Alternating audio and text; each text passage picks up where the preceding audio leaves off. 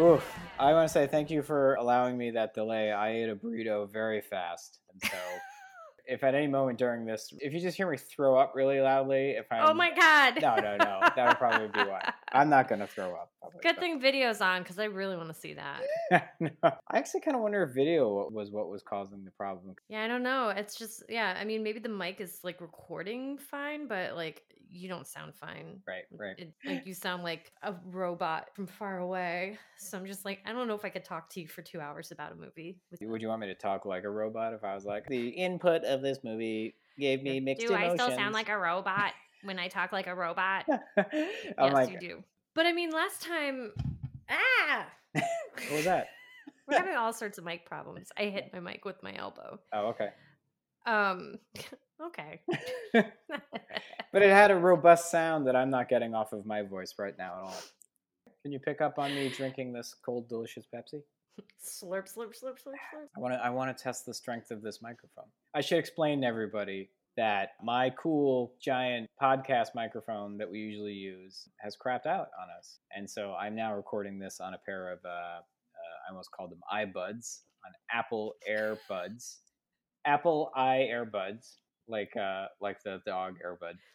And so yeah, so if I so if I sound like I'm recording Earbud. God.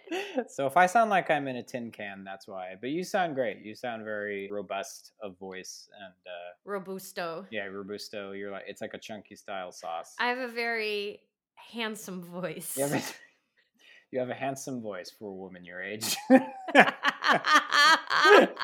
it's true. Your voice is very handsome. it's sturdy and resolute. Hey, Andrew, I have a handsome voice and a great personality. You have a wonderful personality, I was like, and you're so funny. Oh, Donna, she's got a great personality and a handsome voice. I should, I should Um, probably quit while I'm ahead on this because now I'm just going to sound like I'm a horrible misogynist. well, I'm not single anymore, so sorry to all you listeners out there who were really jonesing to meet the face, yeah. the personality face behind this handsome voice. Sorry, fellas, she's off the market. this handsome voice is married. I have, of course, have the voice of a fancy boy. So, um, That's why we're friends. You and me. Perfect compliment to each other. The salt to my pepper, the yin to my yang. Andrew Morton. yeah. I for a minute Um, I wasn't sure if you meant salt to your pepper, like the condiments are like I'm salt to your pepper. Um, I thought the condiments, but that's way cooler. That That's is way, cooler. So if we keep it condiments style, uh, Morton salt is a good salt, and though I'm no way affiliated with it, it is my salt of choice. Are you name dropping again? I am name dropping, Is this like But a I- Emily Bronte situation? but I'm name dropping myself. I realize we don't introduce ourselves with our last names much anymore, so maybe people don't know my last name. Because we're folksy. We're friends. we're folksy. friends We're just everyone. a, Every, all our all our friends. oh, yeah. Well, hi everyone. Welcome to another episode of Stab Gab. I'm your host Donna, and I'm your co-host Andrew um, of Morton Salt of fame. Morton Salt fame. Uh, so nice of you to take a trip down from the Man- Morton Mansion to record this podcast with me. I have the kind of voice you can really preserve meat with. I I was thinking of salt somehow. I don't know. that jumped back to sorry. That jumped back to voices again. And I'm Andrew Morton. and this is Stab Gab. and this is Stab Gab. We just made our intro sound like 2020. We did, we did. I'm Hugh Downs. And I'm Donna Rickles, and this is Stab Gab. this episode, we are going to be talking about 1988's 976 Evil. From the mind of Robert Englund, alias Freddy Krueger, comes his first directorial movie. What's up, Chuck? A movie reliving a nightmare. Let him go! The powers of darkness have returned. Returned to capture their souls. Don't worry about others who damage your pride. They'll soon regret it. The souls of the innocent. Someday soon, you're gonna be down here and I'm gonna spit on you.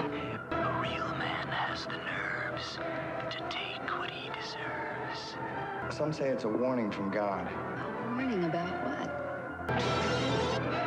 Angela! Robert Englund's 976 Evil.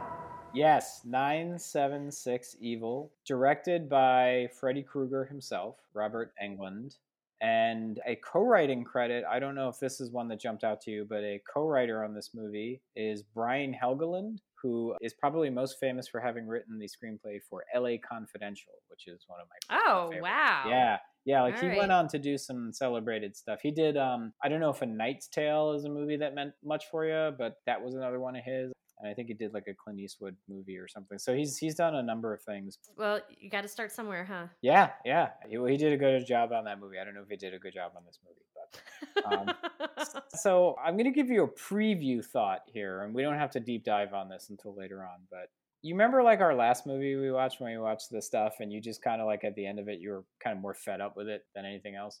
Yeah. I think this is the first time I watched one of these, and I was just kind of like, "Come on, movie, be better!" Like I think I had that kind of vibe. And uh, yes. yeah. And we'll dive deeper. We'll dive deeper into that, but like I 100% agree. So this is like yet another movie that I saw as a child. Was this heavy rotation? Was Uh, this wasn't a heavy rotation one. I think I've, I've definitely seen this more than once, but it's been a very long time since I've seen it, and I did feel that way too. But to just recap with a quick synopsis of the movie. So, the movie 976 Evil stars two guys. They're cousins. They are of high school age. So, we have Hoax, who is this nerdy kid, and his cousin Spike, who's like the cool motorcycle, punk rock, rock and roll kind of character and they both live with Hoax's mom. So Hoax's mother is Spike's aunt. Her name's Aunt Lucy. And Aunt Lucy is a super religious fanatic. So this probably plays in why Hoax is just kind of like this dweebish nerd who gets picked on at school, yeah, I think his mother uh, shields him because she's pretty old school. like evangelical religious. Yeah, so she's her whole thing is she shields Hoax from any and all uh, temptations. Like being a normal teenager of the 80s kind. yes, And Spike finds this, what essentially is a 1 900 number to call in and check out what your horoscope is. And these horoscopes turn out to be very, very accurate. But he quickly loses interest in the 1 900 numbers, but Hoax ends up finding the number two and he starts calling and he becomes addicted to calling these numbers. Well, it turns out that this is a hotline directly connected to Satan. and Satan slowly starts to possess Hoax, promising him power and glory over all of his high school tormentors. This is very intoxicating for Hoax, and Hoax starts going down a slippery slope that's leading straight to hell. all right.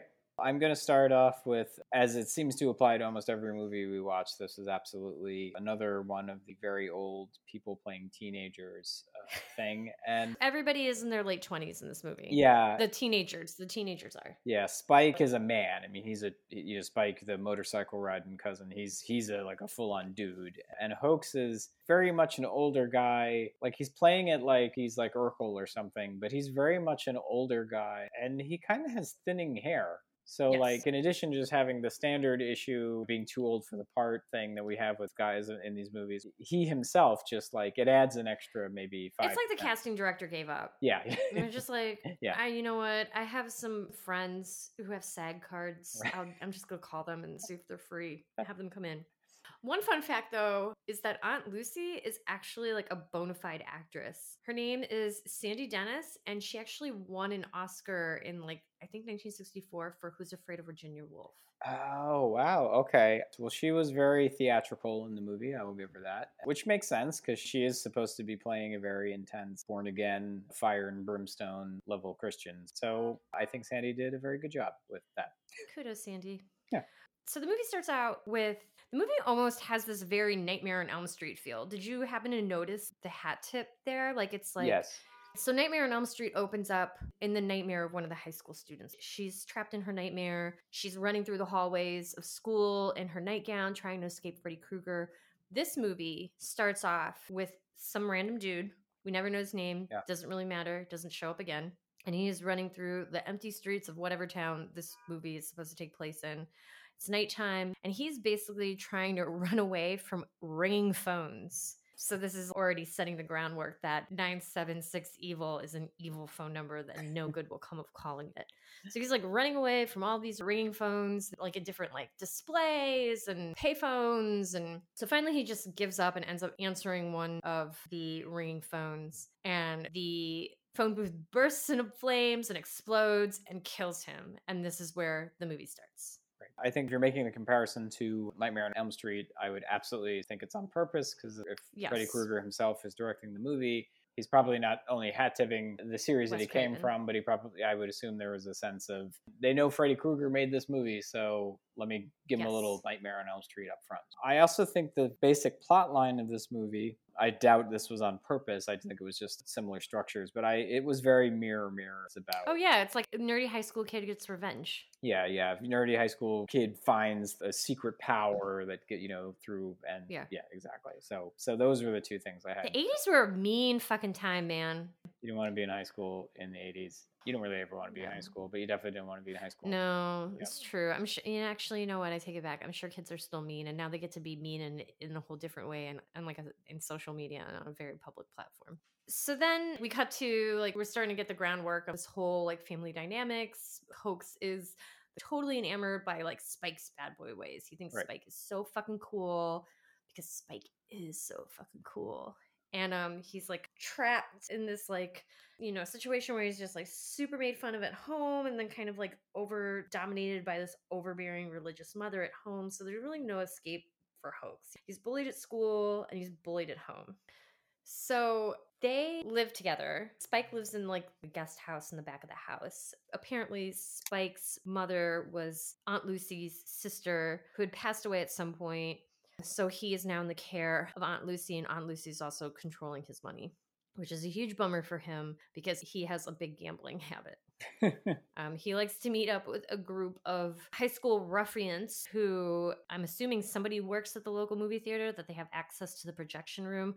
But in the projection room, there's always seems to be all sorts of gambling going on. So Spike goes there to hang out with his ruffian buddies and continues to lose money. And he, at the beginning of this movie, he's in debt and he needs he needs to get his hands on his folks' money so he can pay off his debt to the high school bad boys who are uh, bleeding him dry yeah, yeah, on the poker circuit. yeah. The uh, high school hoodlum guys, I thought had very strong the gang from Stand by Me vibes, like the uh, Ace Merrill and the Oh yeah, Yeah. they did. Yeah, I don't know if this was on purpose or not, but the mode of dress of everybody in this movie struck me as very 1950s.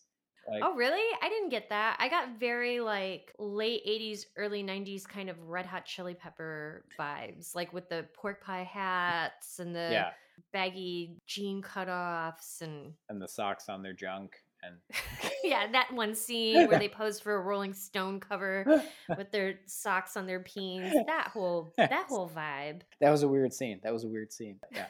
Um, I, maybe it was because Spike has a leather jacket and rides a motorcycle around. He, he was giving me kind of a Fonzie vibe. So yeah, there's definitely that. I can see that. So, shortly into the movie, Spike finds the card to call for a horoscope. The card's phone number is 976 Evil. It like falls out of a magazine or a book or something. So he calls the phone number and he gets some horoscope. I don't even remember what the horoscope is, but he gets a horoscope. it rhymed. That's all I remember.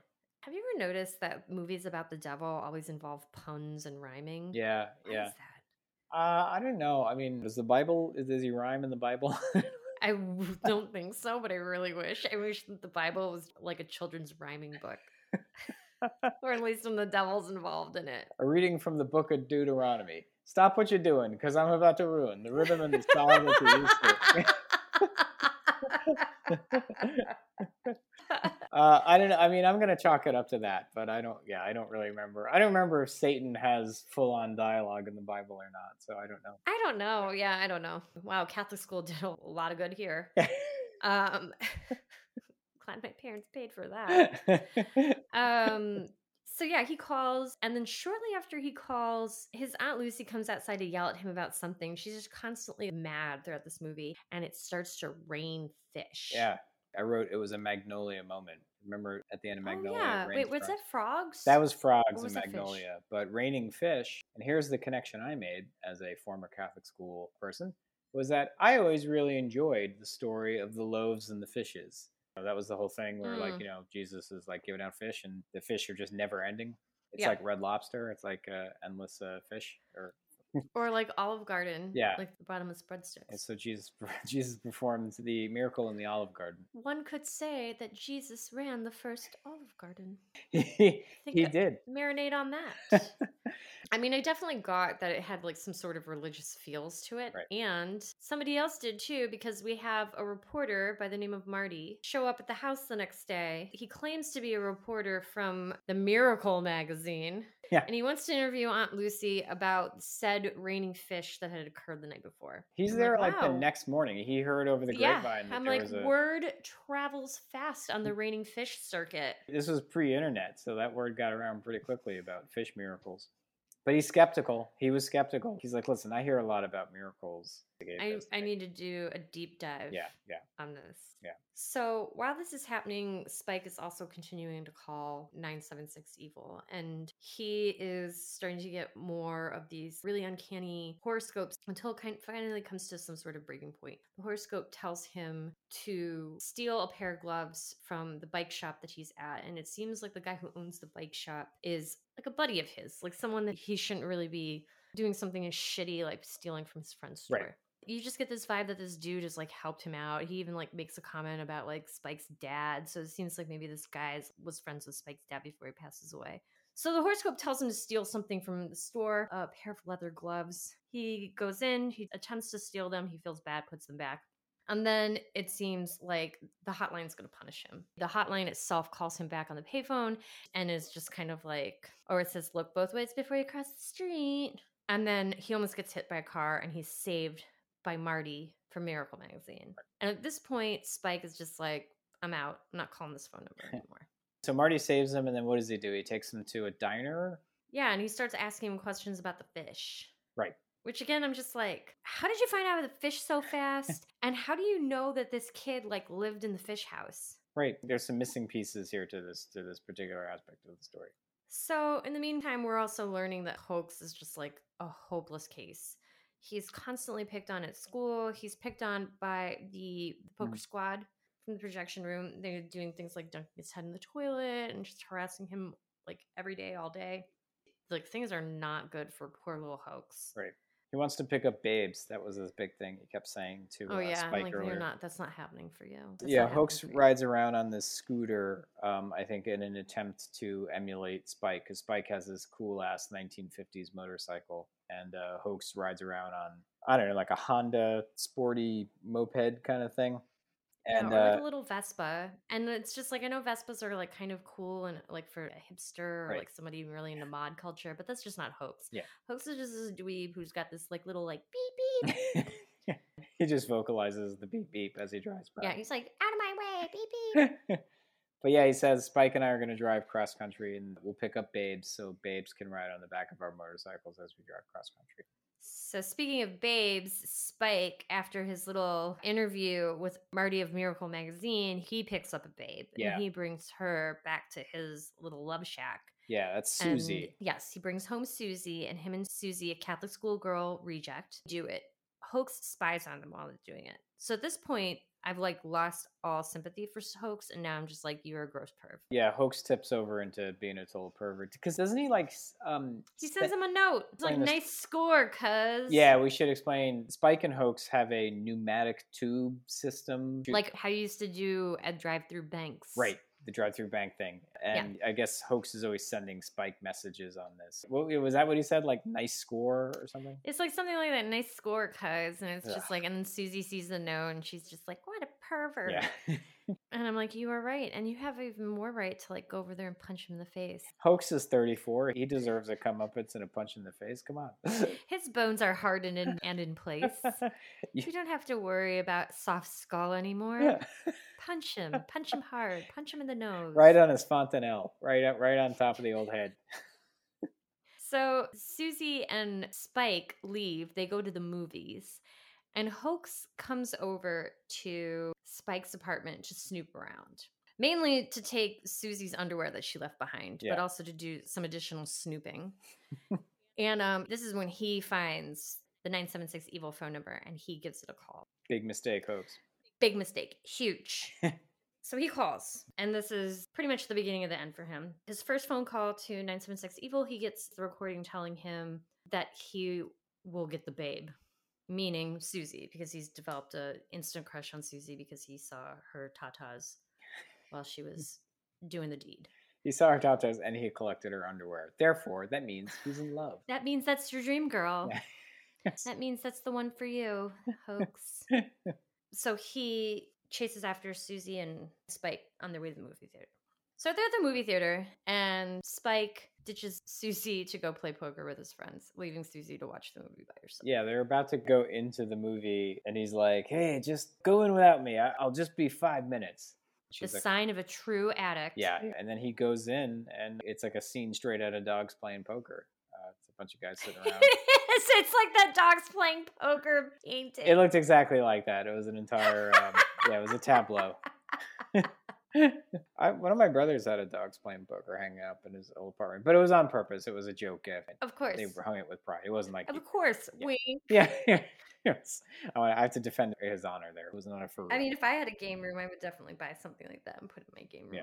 I would hang it next to my shining style wedding portrait that Dave and I took at our wedding. I do know you're. I had our wedding photographer take an above like room shot of everybody standing and like looking into the camera. we printed it in black and white, and then like I put like the name of the place and the date, much like the Overlook Hotel, the Fourth of July ball.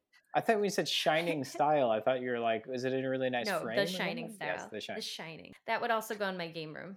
It'd be right above dogs playing poker. It would be right above the dog cart. Which one would you grab though if there was a fire and you could only grab one on the way out? Fuck. I mean, I guess it depends on how much Dogs Playing Poker was valued at. Right. Is that the moneymaker? Is this something I that so. I could sell and retire off of? Because it sure as shit isn't going to be my wedding portrait. You're like, I didn't realize this dog's playing poker was painted by Picasso Um, it's his early phase, his the- dogs and games phase. before the blue period, I believe. It was, Mhm. A number of years before he cut his ear off. Or no, that's Van Gogh. Sorry, Van Gogh. go. That's all right. We can just roll this all into Art one. Schmart. It was before he painted all those dogs on the roof of the Sistine Chapel. I'm gonna combine it into We're one. just gonna put every All major artists. Soup, now the soup cans. Yeah. And, the, And he said one day every dog playing poker will be famous for 15 minutes. and you know what? It came true. Okay.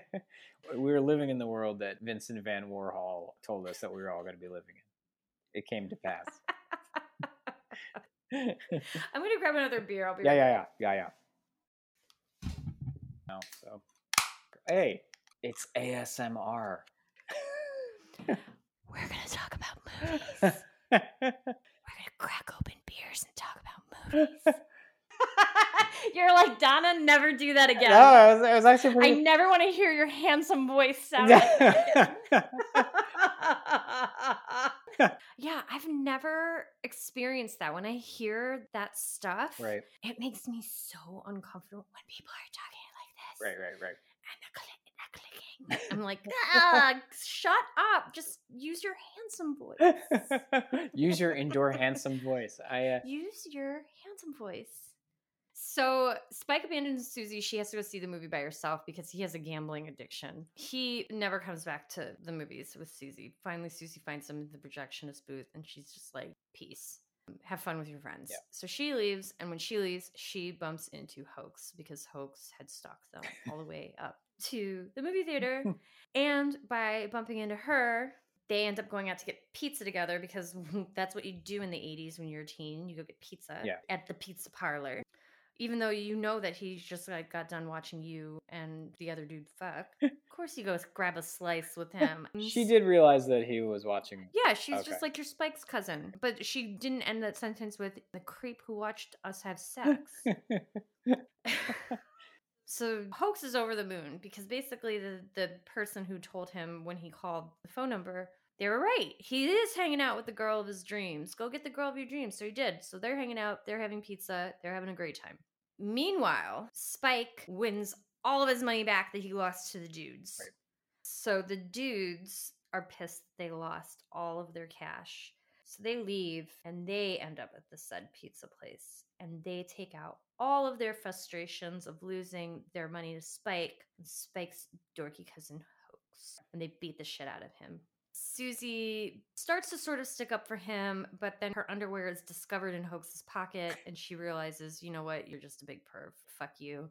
Good luck with these dudes. So she leaves. So then, after Hoax gets his ha- ass handed to him on a platter for the bajillionth time in this movie, he goes home and he calls 976 evil again. And basically, the voice on the phone tells him what you need to do to get revenge. And I think it's weird that the revenge that he decides to take Yeah. is on Susie. Yeah.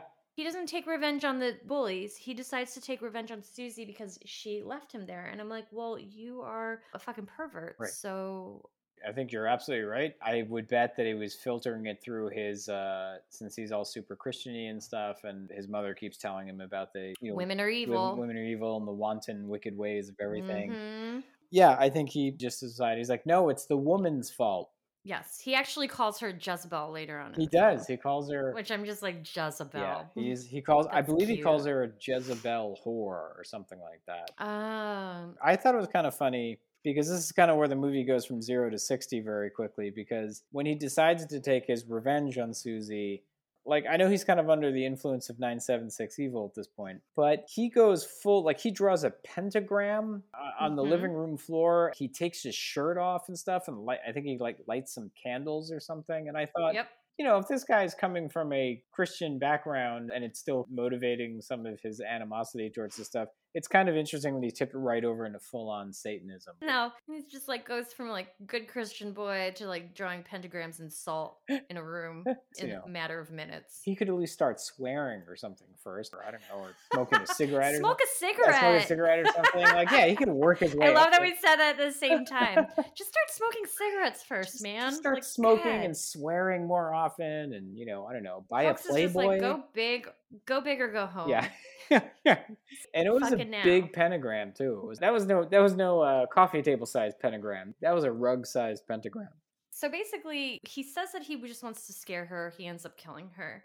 He ends up magically sending a million spiders into her kitchen to scare the shit out of her. Right. that Um, was because she saw a spider, I think, earlier, and she Yeah. confessed to Hoax. She goes, "Oh, I'm really scared of spiders," and it was a daddy long legs. hmm So he used this knowledge to his advantage to scare her with the magical spiders. He puts uh, tarantulas in a TV dinner. Lean cuisine. Yeah, lean cuisine, Swanson dinners. Uh, yeah, It seems like there he has like some sort of telepathic connection to like what's going on, and he can sense that she's like really fucking bugging out. So he kills the main spider that he's using for this like spell. Mhm. He doesn't realize right until he's done the deed that somehow that spider was tied to her. So he stabs the spider, hence killing her.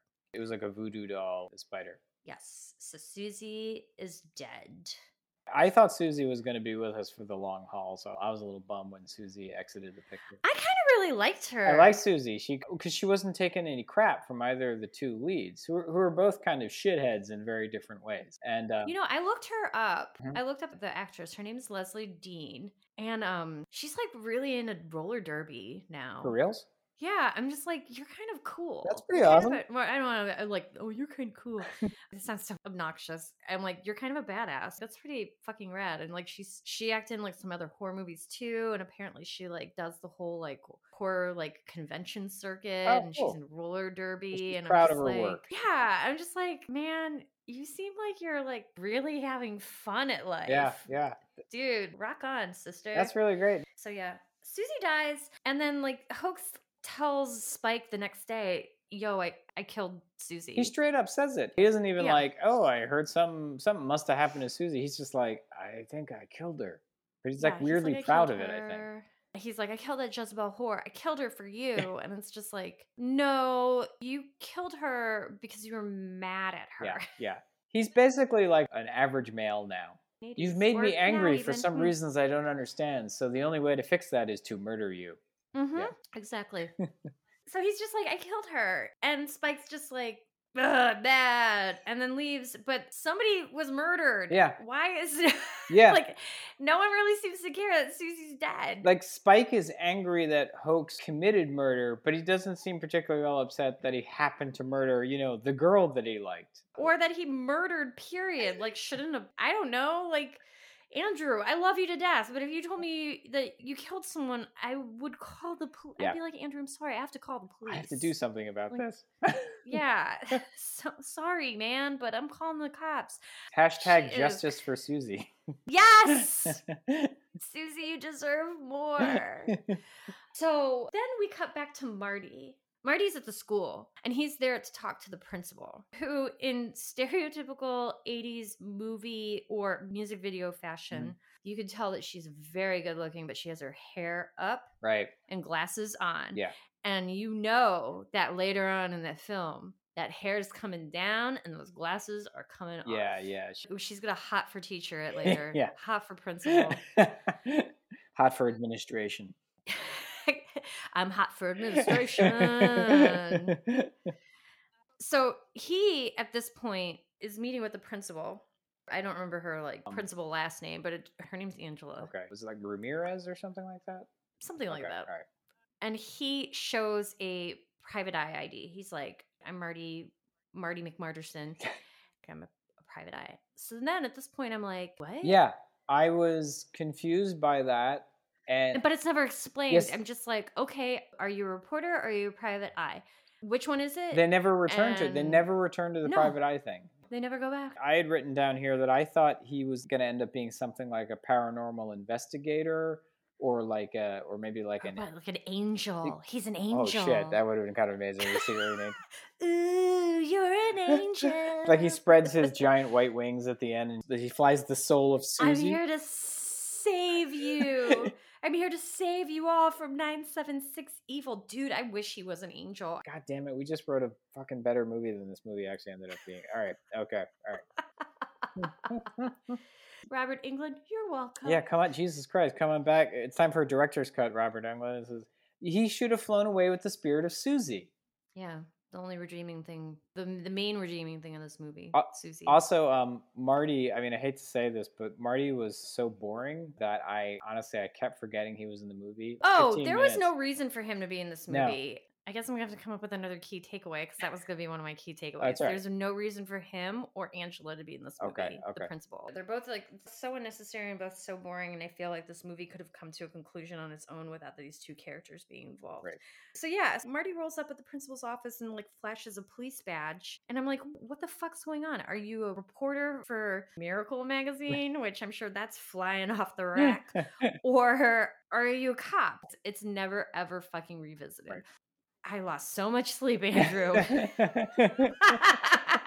we will never know if Marty is a private eye or a reporter for for an award-winning magazine. So he shows up at the school because he's like, "You have a student by the name of Hoax." Again, I love. I'm like, is Hoax on his record? Right. Like, is this his like real name? and if his name is Hoax, They're wouldn't he like be I don't know hoaxing people all the time? Shouldn't like the local cops be like, that's the guy who was always making crank calls? He just cries wolf. Right? Yeah. Then his name should have been Wolf. Um, Hoax cries Hoax wolf. Crosby. He's hoaxing McGillicuddy. like the wolf, I'm hoaxing like the wolf. making crank Um, calls. Yeah, I don't know.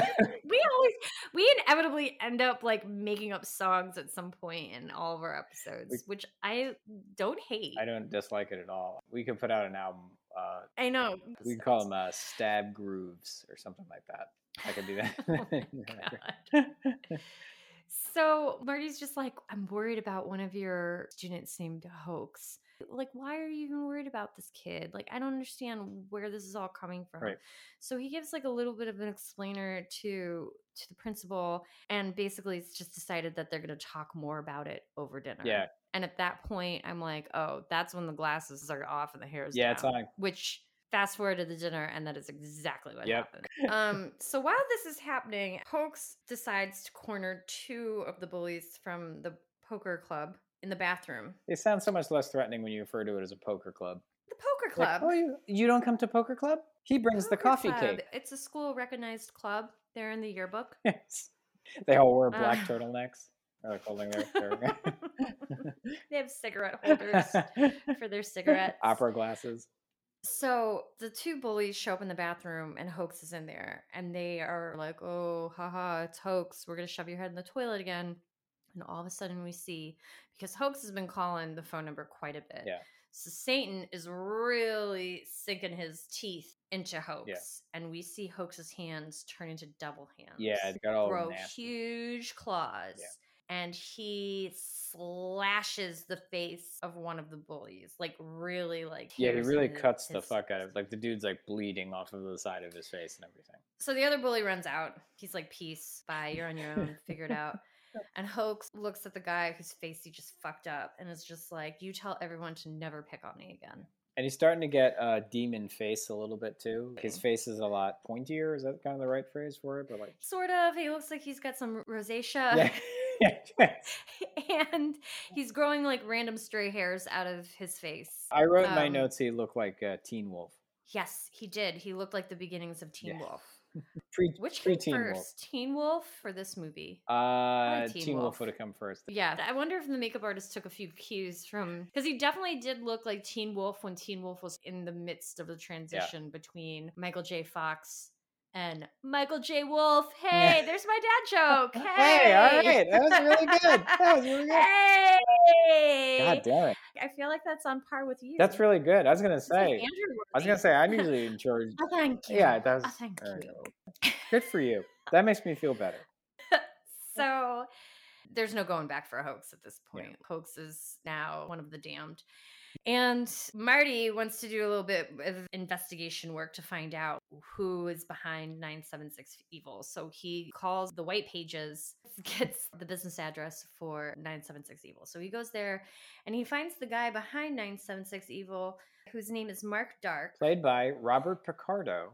Yes, who was in Munchies. He was in Munchies. Yeah. He played one of the, the members of the ice cream family. Yeah, I. Uh, it's funny because it took me a minute to realize that it was him, and then when I was like, "Oh shit, I think that's Robert Picardo," and then I was like, "Oh my god!" Flashback, callback to Munchies. So yeah, So basically, Mark Dark takes Marty into this room that's covered in dust. No one is manning the 976 evil Yeah. numbers. There's just like a machine there, and he's just like, Yeah, people could just call in and get recorded messages. He's like, But I don't even run this machine anymore. It just costs too much money. So then it's just like, what mystical evil force is running the 976 evil number? Where's the call coming from then? Dun dun dun. just to jump back a quick second, we should point out that Mark Dark runs a bunch of different kind of one eight one Yes, 1 900 numbers. So there's a phone sex lady there. There's some guy pretending to be Santa Claus. There's another guy who's also running a gambling circuit. Yeah. So this is basically a haven for uh, one nine hundred numbers. I did laugh because Mark Dark had a line where um, I think when Marty was like, "Why, you know, why do you have this number nine seven six evil?" and Mark Dark just goes, "Well, yeah, you know, nobody's into horror anymore." He goes, "These days, the only thing anybody cares about are ET, Ewoks, sports, and fun sex." As true as it was back then, it's true today. so Marty is leaving the building and he's just like, what the fuck? And then we see him pass a phone and the phone oh, rings. oh shit! He answers it and it is the evil voice from 976 Evil, basically threatening Marty's life. Like basically just being like, you better like step back and stand down or something bad's gonna happen to you. Got it? Marty. Yeah. I, I, I was trying. I was thinking of the Stevie Nicks. The stand back, stand back. Yeah. I wish he he answered it. And it's like stand back, stand back. yeah, so it I've got Hoax's soul, and you gotta let it go. yes. 976 Evil tells Marty to Back to the fuck back the off. fuck off. So, in the interest of time, Hoax keeps calling. Hoax keeps getting more and more evil. Um, He's getting more demon Hoax- looking like. Hoax's mom tries to step in. Evangelical Aunt Lucy. She's just like, "Listen to me, boy." She keeps calling him Yeah. boy all the time. You better listen to me, boy. You better do right, boy. And he is just at this point, he's just like turns to her and it's just like, if you value your life, you will leave me alone. and he's got like full on fucking demon face, Yeah. and she's just like, "Ah." and at this point, he leaves. He goes to the movie theater because at this point, he's just like, poker club has to die. So, long story short, he goes to the movie theater and kills everyone in Poker Club. All the people at Poker Club, they're playing strip poker all of a sudden. They're playing strip poker with this one random girl that happens to be hanging out there, and she has like no bearing on the movie Right, right, whatsoever. right. They were just like, we realized we hadn't had any boobs in this movie in about It's four like, well, seconds. Susie's dead, so we need to have another Yeah. chick here. We'll just get this random girl who like barely talks to be in this scene of, and she's of no consequence. we need an object in this scene. How about a woman? Okay, sure. Yeah, yes, yes. And considering this is 1988, all of that checks Yeah. out. so Hook shows up, and at this point, he's full fucking blown demon, Mm. and he kills everyone. Goes back to his house and kills his mom.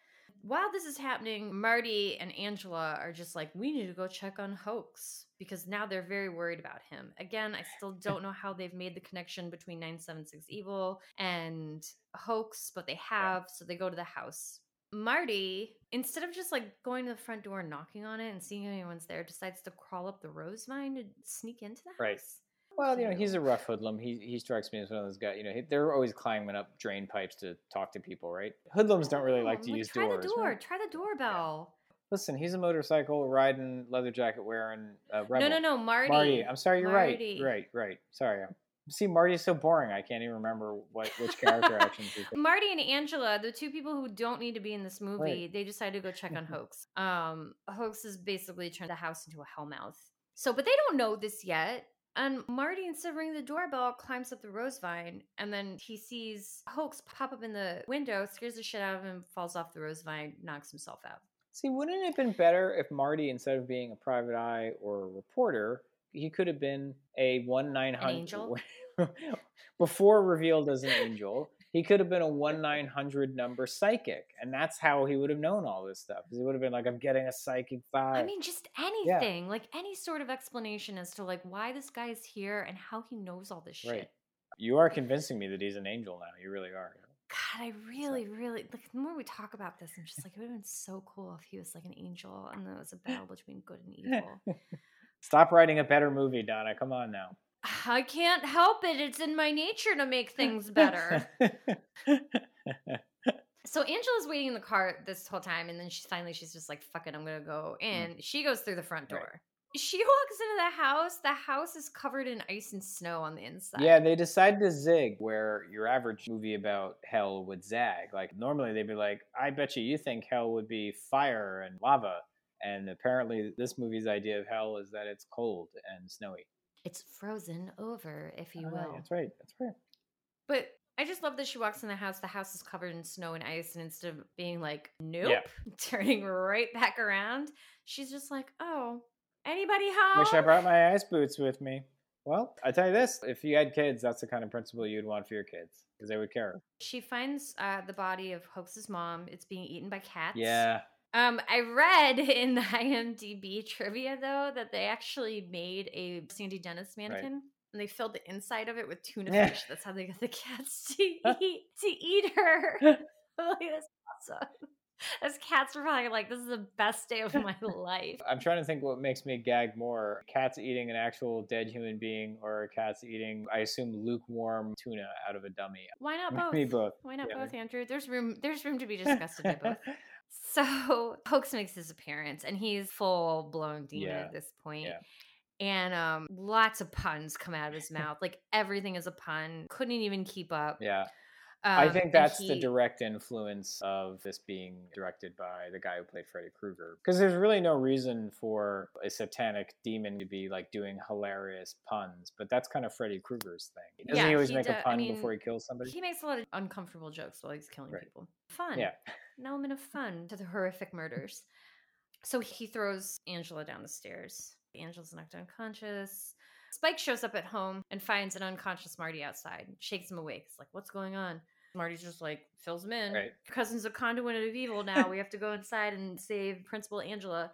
So they go inside, and Marty finds Angela and starts to shuffle her to safety while Spike distracts Hoax, aka Fledgling of Satan. And starts to like barter with Hoax and tries to like maybe save him. And this is where the ending like kind of wraps up really quickly, but it's also like thank fucking God because this just like dragged on for way too Right. long. So Spike is really trying to talk Hoax off the ledge. He's really just trying to like get him to come back. And Hoax is about to kill him. He's holding him in midair, strangling him. Mhm. He's about to throw him into one of the pits that have opened up to the mouth of hell. Right. And Spike brings up, we were going to take that cross country trip together. We're gonna get babes. Seal- we're gonna get babes in our motorcycles, and I'll let you ride my motorcycle, and I'll drive your embarrassing scooter. we could swapsies, man. and Hoax had full on uh, demon voice at that point. He's like, "You'd let me drive your motorcycle?" Yeah, it was pretty great. That's true. And you see Hoax come back for That's a like, glimmer. just a second, a glimmer. But we realize, and Hoax realizes too, that basically it's just like I'm lost. I'm this person now. You need to fucking kill me. Right. So Spike, in the moment of Hoax's weakness, pushes Hoax into the Hellmouth. they Um, both go in, don't they? Don't they both? Uh... No, I he just misremembering push- He pushes. Yeah, you are misremembering this. I swear to God, I thought they both fell into the big uh, chasm. No, it looks like okay. I see where you're coming from. It looks like they're both going in. Okay. Because he's kind of like hugging him, but then you just see the shot of like Hoax flying backwards into the Hellmouth, and he's by himself. So what you're saying is my brain, as we're doing right now, wrote a better wrote a better ending for this. Yeah, the one where Spike sacrifices himself for the greater good, and Marty's an angel right. and then Marty flies away with, with with Angela beautiful and and the ghost of Susie. and they open a new school in heaven. and Angela's the principal. Yeah. She's like, no, I'm the vice principal. Like, Who's the real principal? God. So everything looks like it's all fixed. Like now that Hoax is dead, maybe this is the last we're ever going to see of 976 Evil. And then the next shot, we are back at Mark Dark's office. And we see that the machine is no longer covered in dust. Right. And it's actually like in a very nice officey type setting. And we see Mark Dark's hands, and he's got a little bit of demon hand going Mhm. on and he's adding a headshot of Hoax to what one might think is a roster of souls. Right.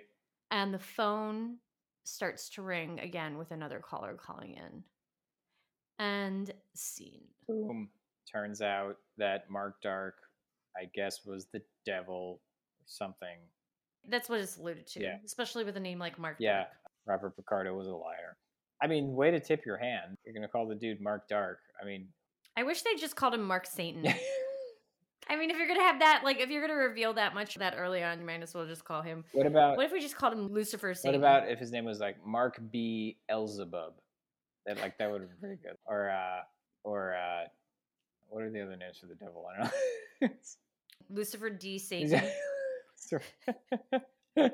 I'm sorry, I didn't catch your I didn't catch your name. What was your name again? it was Lucifer. Lucifer D Satan. Was that Lucifer D. Mason? No, Satan. S A T A N as in Nancy. When we first came to America, it was Satanowski, but my father shortened it so that we could blend in more. And yeah, yeah, Mark Dark. All right, so are we ready for this? I believe we are more than ready for it. All right, we are ready for our three key takeaways.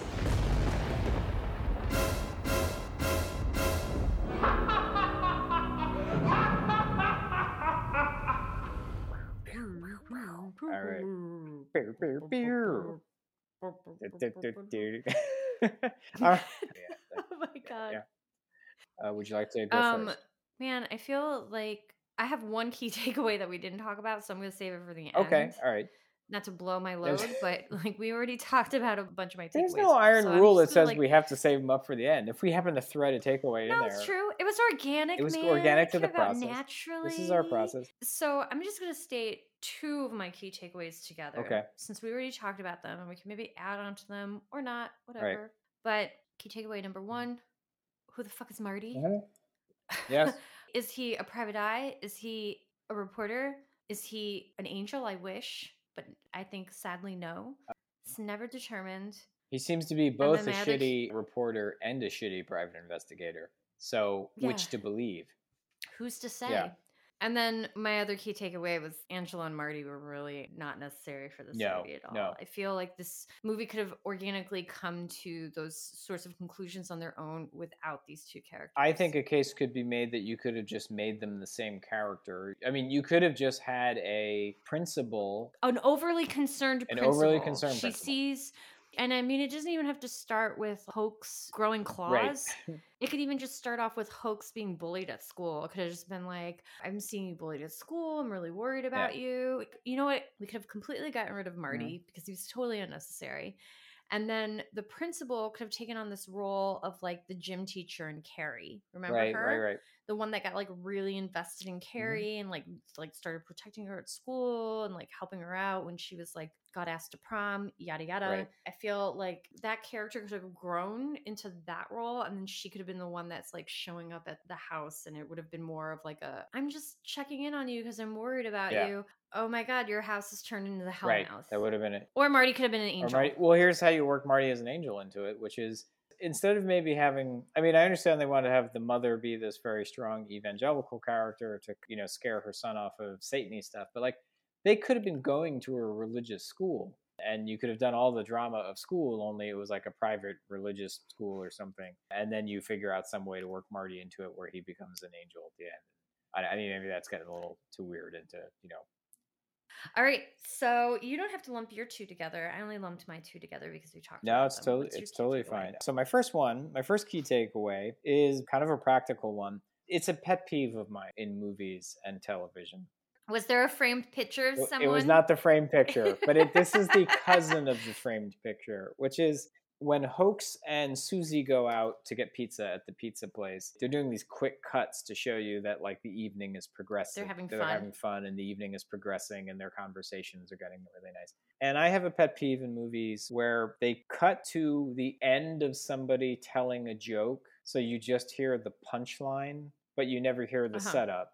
And it's always clearly a fake punchline that has nothing to do with anything. I don't exactly remember what it was, but Hoax says something to her like, yeah, you just want to, you don't know what the joke is. You're like, I want to know what the joke yeah, is. it just comes in and Hoax is like, so he said, like, that's not your turn up, that's the priest's turn up or something. It was not that. That was not what it was. my Yeah. god!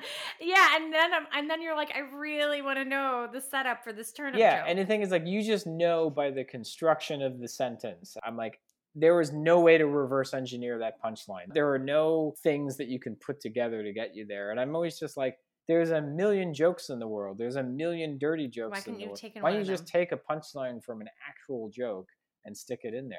Maybe because they want to fuck with you. Maybe Robert Englund is just like, I'm gonna do this because I want to fuck. I think it's a problem Andrew. bigger than with Andrew Morton. now. I'm paranoid. Now th- he really is Freddy He's Krueger. been following you his He- whole He's in my dreams. He's like, this guy hates it when comedy doesn't obey comedy rules. I always think that somebody thinks that's a funny joke of like, isn't it funny if you don't understand the punchline? And all I can ever think of is this is always labored and just use real Yeah. punchlines if you're going to do the cut in to somebody just finishing a joke. That's my key takeaway number one. So my key takeaway uh, number two. This is for the scene when Spike and Susie are having sex. They're having a sex. They're ha- they're having a sex. I'm sorry. They're having a sex. They're having a sex on a vinyl couch. I don't know who was working sound that day, but it was very. Speaking of ASMR, it was a very crinkly vinyl noise, which I found very distracting and very unsexy. And so my second key takeaway was do some ADR on your sex scene because they're trying to sort of portray the sequence of like it's a little sexy and whatever. And all I'm just hearing is the scrunching of shitty couch material vinyl and it's which is oh, unsexy. completely Which is not yeah. sexy. It's the opposite of sexy. yeah like there's probably no such thing as like sexy scene in a beanbag chair and i feel this was as close to getting to something like that as you could possibly have so That also sounds really uncomfortable. it just sounds like there's no support anywhere during any so no. do you have another key takeaway or you I do. right. I have a three, which I thought was like really fun, and I just wanted to mention Mhm. it in case uh, you did not notice this. But there's like a bunch of devil references in this movie that I thought was like really fun. Like the diner is called Dante's. oh The theater is called the El Diablo. the, th- the Um, theater i remembered i didn't notice that with the diner though Yeah, the diner's called Dante's. Oh, that's cool. Um, Spike's regular mm-hmm. order at Dante's is the deviled egg sandwich. Right. When we cut to Susie being attacked by all the spiders, there's like a little Debbie style snack box in the background Oh. and the box is labeled as devil twins so there's just like all these like little like double references like hidden throughout the movie this is really That's fun good. i love easter eggs Yeah. like that like i'm such a fucking sucker for shit Yeah. like that in movies that was abound in this one and it was just really really fun Oh, that's great. I thought it was really delightful and That's really nice. And uh, and let's give Mhm. that to Robert Englund because that's a directorial choice. I feel so. Yes. All right, respect, Robert Englund. Very good. Um, my final key takeaway is, is it's even just more my sum up of the movie, which is focus your villain. As I was saying to you earlier, I felt a little deflated by this one because I thought there was some fun to be had with the idea of a haunted or evil 1 900 number. Obviously, there was some sort of Freddy Krueger deal at play with, with the rhyming and the puns that would come through when the guy talked. And I guess I just sort of felt like it being the literal devil coming out of the phone and then just possessing somebody and turning them into a pretty generic looking vampire. I kind of thought that was a little uninspired. And I don't know what other ways you could externalize a haunted evil 1 900 number, but I just thought that you could have some fun with I don't know, cheesy, trashy culture like that or something. There was probably some sort of sly social commentary or at least some sort of a It would have been fun to see some commercials. right, right, right. Like if they threw some commercials in there, just because they're, those commercials from that time period were so much fun. Yeah. I mean, they got me to call Right, them. right. I called the psychic hotlines. I mean, I partly called them because I was just like, "Ooh, tell me about my future," but I also called them because they were just like, "This looks so fun. I want to call them." Right, right, right. You could add a whole thing where like a bunch of other manifestations of other kinds of one nine hundred numbers jumped out of phones at the end to battle the devil one nine hundred number. Ooh. Yeah, like I don't. I just feel like there was more fun to be had with this concept, and it just sort of turned into a possession story. And I guess I just didn't really feel like at the end of the day, what did a one nine hundred number have to do with demonic possession? It was a conduit. Yeah, like It was a yeah, like it's that's a great way. To, like it was just a conduit for another kind of monster story we've already seen a million times. I don't know. I mean, yeah, I see what you're saying, but also it's just like maybe it, w- it was a bigger deal then because one nine hundred numbers were a big deal then, and now they're like I don't even know if they're around anymore. No, if they are, they're certainly not a Yeah, I big don't deal. think they are. I mean, maybe if you took that movie and put it in the context of today, maybe the one nine hundred number would be like a would be like a website. TikTok or something or yeah, haunted Haunted- TikTok.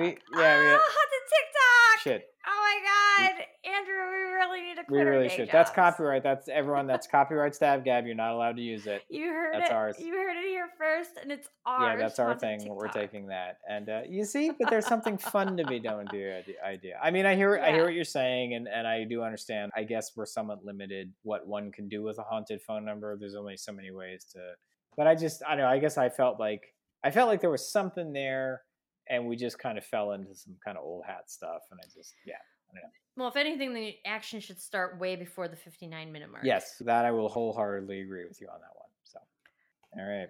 All right. So that's what you got, folks, from That's us. what, yeah, that's Robert. Englund's 976 Evil. I will only say one thing that made me feel a little bit of a connection to this, which is that in my town growing up, there were two telephone prefixes. One was 966 and the other was 972. So when I hear 976 Uh-huh. altogether, it reminds me of the uh, two phone numbers from my town. Dun, dun, Yeah, Take take with that what you will. Hey, when you were growing Mhm. up, was there ever a time where you didn't have to dial the area code? Because I grew up during a time where you didn't have to Um, dial yes, the area. if we were calling in town, you didn't have to dial. Yep. Yeah, yeah. So, and that like that's not the case anymore. You have to dial area code For everywhere, everywhere. But yeah, when I was growing up, my phone number and all the phone numbers that I would call for my little friends were just seven digits, and that's yeah, it. yeah. We didn't th- start throwing in the area code until God, maybe not even until like end of high school, or maybe even after I left. Right. Like, I think the entire time we lived there, we could do that. I don't recall having to do the area code until we had moved out of that town. I mean, some people probably just remember dialing one number, huh? Yeah. Oh, yeah. Like Klondike. Give me Klondike 12. I'm gonna call Andrew.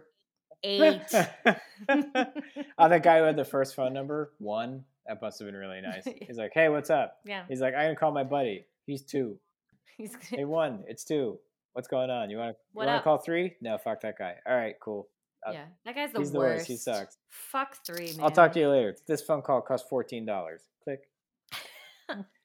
And that's it, folks. And that's it, folks. You have it. So uh, tune in next time where we will have a non-phone based movie.